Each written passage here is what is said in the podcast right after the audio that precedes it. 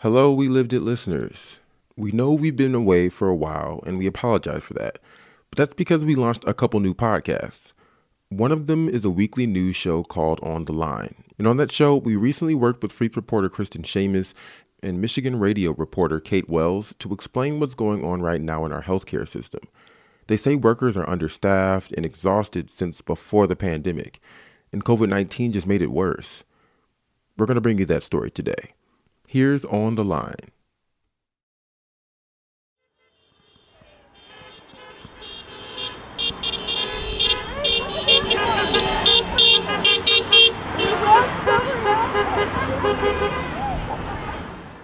This is the sound of healthcare workers at Sparrow Hospital in Lansing.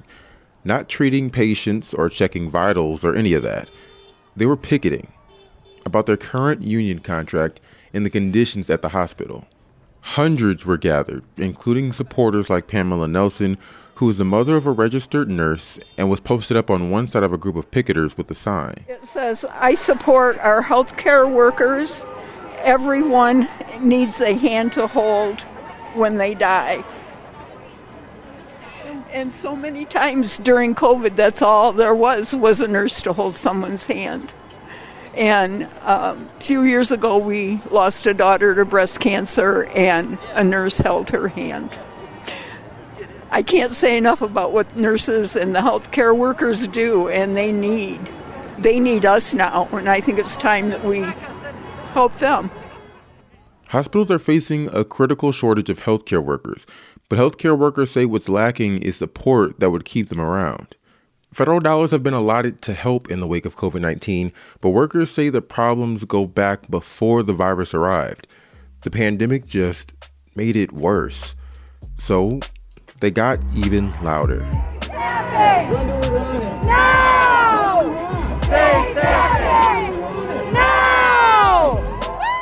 I'm Kerry Junior the second, and this is On the Line.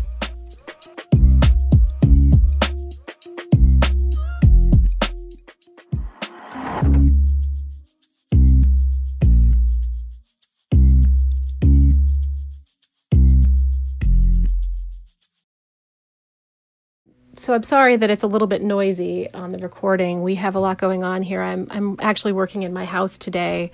I can hear the neighbor running a leaf blower. I've got several kids and dogs barking, so I apologize for any background noise you might get in this interview. Awesome. No problem, Kristen. Can you start by introducing yourself um, and letting us know what you do at the Free Press? Sure thing. I'm Kristen Shamus, and I'm a reporter at the Detroit Free Press. I cover health, and I cover gender. If you've read anything about COVID nineteen by the Free Press, chances are you've seen Kristen's work. She's been in the trenches covering the pandemic since its onset, and she hasn't been doing it alone. The collaboration with Bridge Michigan and with Michigan Radio actually began pretty much at the beginning of the pandemic. It includes me and Robin Erb uh, from Bridge Michigan and Kate Wells from Michigan Radio. Yes, I'm Kate Wells. I am a reporter with Michigan Radio and P R. We started from this place, especially, I think it's hard to even remember how the spring of twenty twenty felt, but there was this very real sense that at any moment we were going to become Italy and, and essentially have these hospital systems be, be overrun, especially with how hard Detroit was hit during that first surge. And uh, our editors and reporters got together and said, you know, we really, as independent uh, media organizations, don't have the ability to essentially build sources and be in every single hospital or health system in the state. Uh, and it really came from this point of, you know, if we pooled resources, the number one thing we need to do is be able to keep people informed. And that's where this collaboration really came out of. It's been a real, I think for our for our listeners and for our readers, has been a real benefit. When did you first start hearing concerns about healthcare worker burnout? We've been hearing about it really since after the first surge. I mean, when we first saw COVID hit in March of twenty twenty, um, you know, as soon as that surge sort of dissipated and we went into summer, everyone was already sort of looking at, well, when will the next one be? Can we avoid the next one? And as we saw cases rise again in October and November of twenty twenty, there was a lot of talk about how tired healthcare workers were. And by the time we peaked again in December of twenty twenty, you know, healthcare workers were saying, we, we've just had it. We're so tired. We are so stretched thin. They're people who, uh, you know, couldn't or or weren't able or didn't feel safe getting healthcare during the first eighteen months of the pandemic for completely understandable reasons, didn't feel safe going to the hospital, and now are just doing a lot worse. And so what these healthcare workers are seeing is they're just getting bombarded by all ends. COVID hasn't gone away. Everybody is what you would call really high patient census, so really busy, but also really high patient acuity, which is the word they use for just like how sick somebody is and the level of care that they need. So you put together, you know, what, twenty months at this point of, of a global pandemic and being on the front line. You put together the staffing shortages that we are seeing right now, meaning that there's never enough people to give patients the kind of care that these, you know, nurses and, and providers want to be giving them. And it's just a, it's it's it's just a recipe for burnout and exhaustion and frustration. And those frustrations are playing out at Sparrow Hospital in Lansing. Their union contract expired at the end of October. And so there's about fifty-three different classifications of workers that cover about twenty-two hundred people uh, who right now are working without a contract and are trying to negotiate a deal with management. A lot of places we are suffering from short staffing, but it's not due to a nursing shortage or healthcare professional shortage in that matter. That's Katie Pontifex. It is, you know, a lack of nurses and healthcare professionals who are w- willing to put themselves in the position of working in an unsafe environment. She has been a registered nurse at Sparrow for just over ten years. She's the president of the Professional Employees Council there. She's also a board member of the Michigan Nurses Association. All of that means she knows a thing or two about what goes down in hospitals. Let's talk a little bit more about that. So you're saying there isn't a shortage of healthcare professionals. It's a shortage of people willing to work in these environments. Correct. There are over four million nurses nationwide who are licensed and credentialed and uh, uh, have the ability to work in acute care if they wanted to. And they just simply won't do that because it's such an unsafe environment. As cliche as it sounds, it's a calling. We want to serve others. And if we can't do that in a in a way that is in that it is intended to be, and I can't do it to the top of my ability, then I don't want to risk harming you in that, in any manner. So I'm not going to do it at all. Or I'm going to do it from a desk somewhere, or I'm going to do it behind a phone and advocating for you on some other, you know, level that I can use my license. What do you mean by not safe? Not safe for the workers, not safe for the patients, not safe for both, and why? Both. So it would be, it would definitely be unsafe for both. And it's by way of one another, right? So we don't have the staff Uh, in our departments in order to provide the hands needed to take, to take care of the patients, and then the patients then suffer because of that. The research supports that one nurse to four patients is ideal. You know, on a short day, you know, you could probably safely, you know, you really can safely care for five. What we're seeing right now is those nurses are caring for six, seven, eight, and sometimes on night shift, nine or ten of those patients. And that is extremely scary. If we have that many patients, we are literally bouncing from room to room to room in hopes of just seeing them to get their vital signs, so their blood pressure, their heart rate, their temperature. When you're not able to spend the time that you need at the bedside with your patient, you miss intricate details of change that could be life-threatening to that patient. It weighs very heavy on us, which is why a lot of people are leaving acute care. For the most part, the past couple weeks, I think that we've been staffed better. That's Amy Brown, Sparrow's chief nursing officer. Probably a month ago, we've been struggling on the night shift in particular, um, with regards to nurses having to take take more than what our contracted staffing ratios are. We always try to hire nurses and um, and keep the ones that we have. And so one of the things that we've done is we have temporary um, agency help here with regards to nurses and P- PCTs or patient care mm-hmm. techs. Um, and that helps with the patient ratios. And also our thought processes is that it helps the people that are here that are employed by Sparrow too, because it just lessens the burden on them. They are recruiting. I will absolutely give them that. The problem is we're losing them as fast as we're bringing them in. And then that creates another problem where you have brand new nurses who are now training new nurses because we've lost our experienced nurses. And I remember being a brand new nurse thirteen years ago, and I was put in those positions at my last employer where I maybe had six to nine months of experience behind me, and now I'm training someone else. I didn't know what I didn't know. Our focus has really been on those inpatient adult units, and what they have told us is what will help them stay is if they can have ancillary support staff help them, because all of those roles play a really important piece in for the nurse when they're caring for our patients.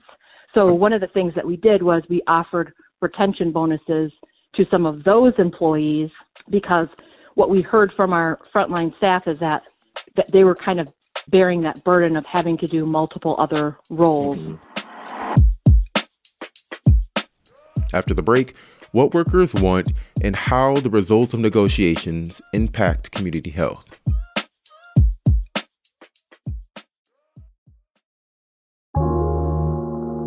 Hi, my name is Phoebe Wall Howard, and I am an automotive reporter at the Detroit Free Press. This year, we have covered an incredible range of stories, people, products, business trends, everything about cars and the people who design them, as well as the people who buy them, whether it's the Ford F one fifty all-electric Lightning, or the Mustang Mach-E, the hot little Maverick, or a profile on the chief engineer Linda Zhang, who plans to transform the industry with her vision of electrification. We also do profiles of executives behind the scenes, how things come to be, and in the case of Ford Motor Company, why Oreo cookies played such a major role in the development of truck design. Many, many people reach out and ask, how can we support your work, or how can we read more about this? And one of the easiest ways is to subscribe to the Detroit Free Press.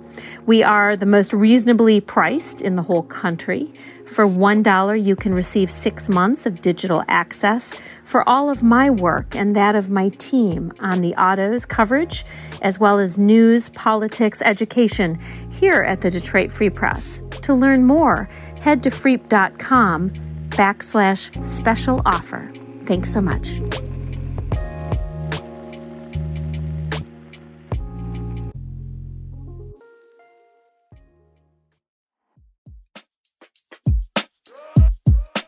And we're back, talking with reporters Kristen Shamus and Kate Wells, along with nurse Katie Pontifex, about hospital staffing issues that are happening in Michigan and across the country. And so what are the staff members asking of the health system? So they want um, higher pay. They want what they say is a, is a fair contract. They're asking for a, a wage that uh, tracks with the cost of living, right, with the annual inflation rate. Um, they're asking for P P E, so those personal protective equipment pieces like masks and gowns, N ninety-five respirators, that sort of thing, to be put into the contract, that they will be guaranteed to have enough of that. They don't want to pay more for their health insurance, and they want better staffing. They want the guarantee that they're not going to come into work every day and be asked to take on extra patients because they don't have enough nurses or enough, you know, nursing assistants or respiratory therapists. So last week they had um, an informational picket. So the union got its members together. There were about a thousand people who went outside of the hospital, and they carried picket signs.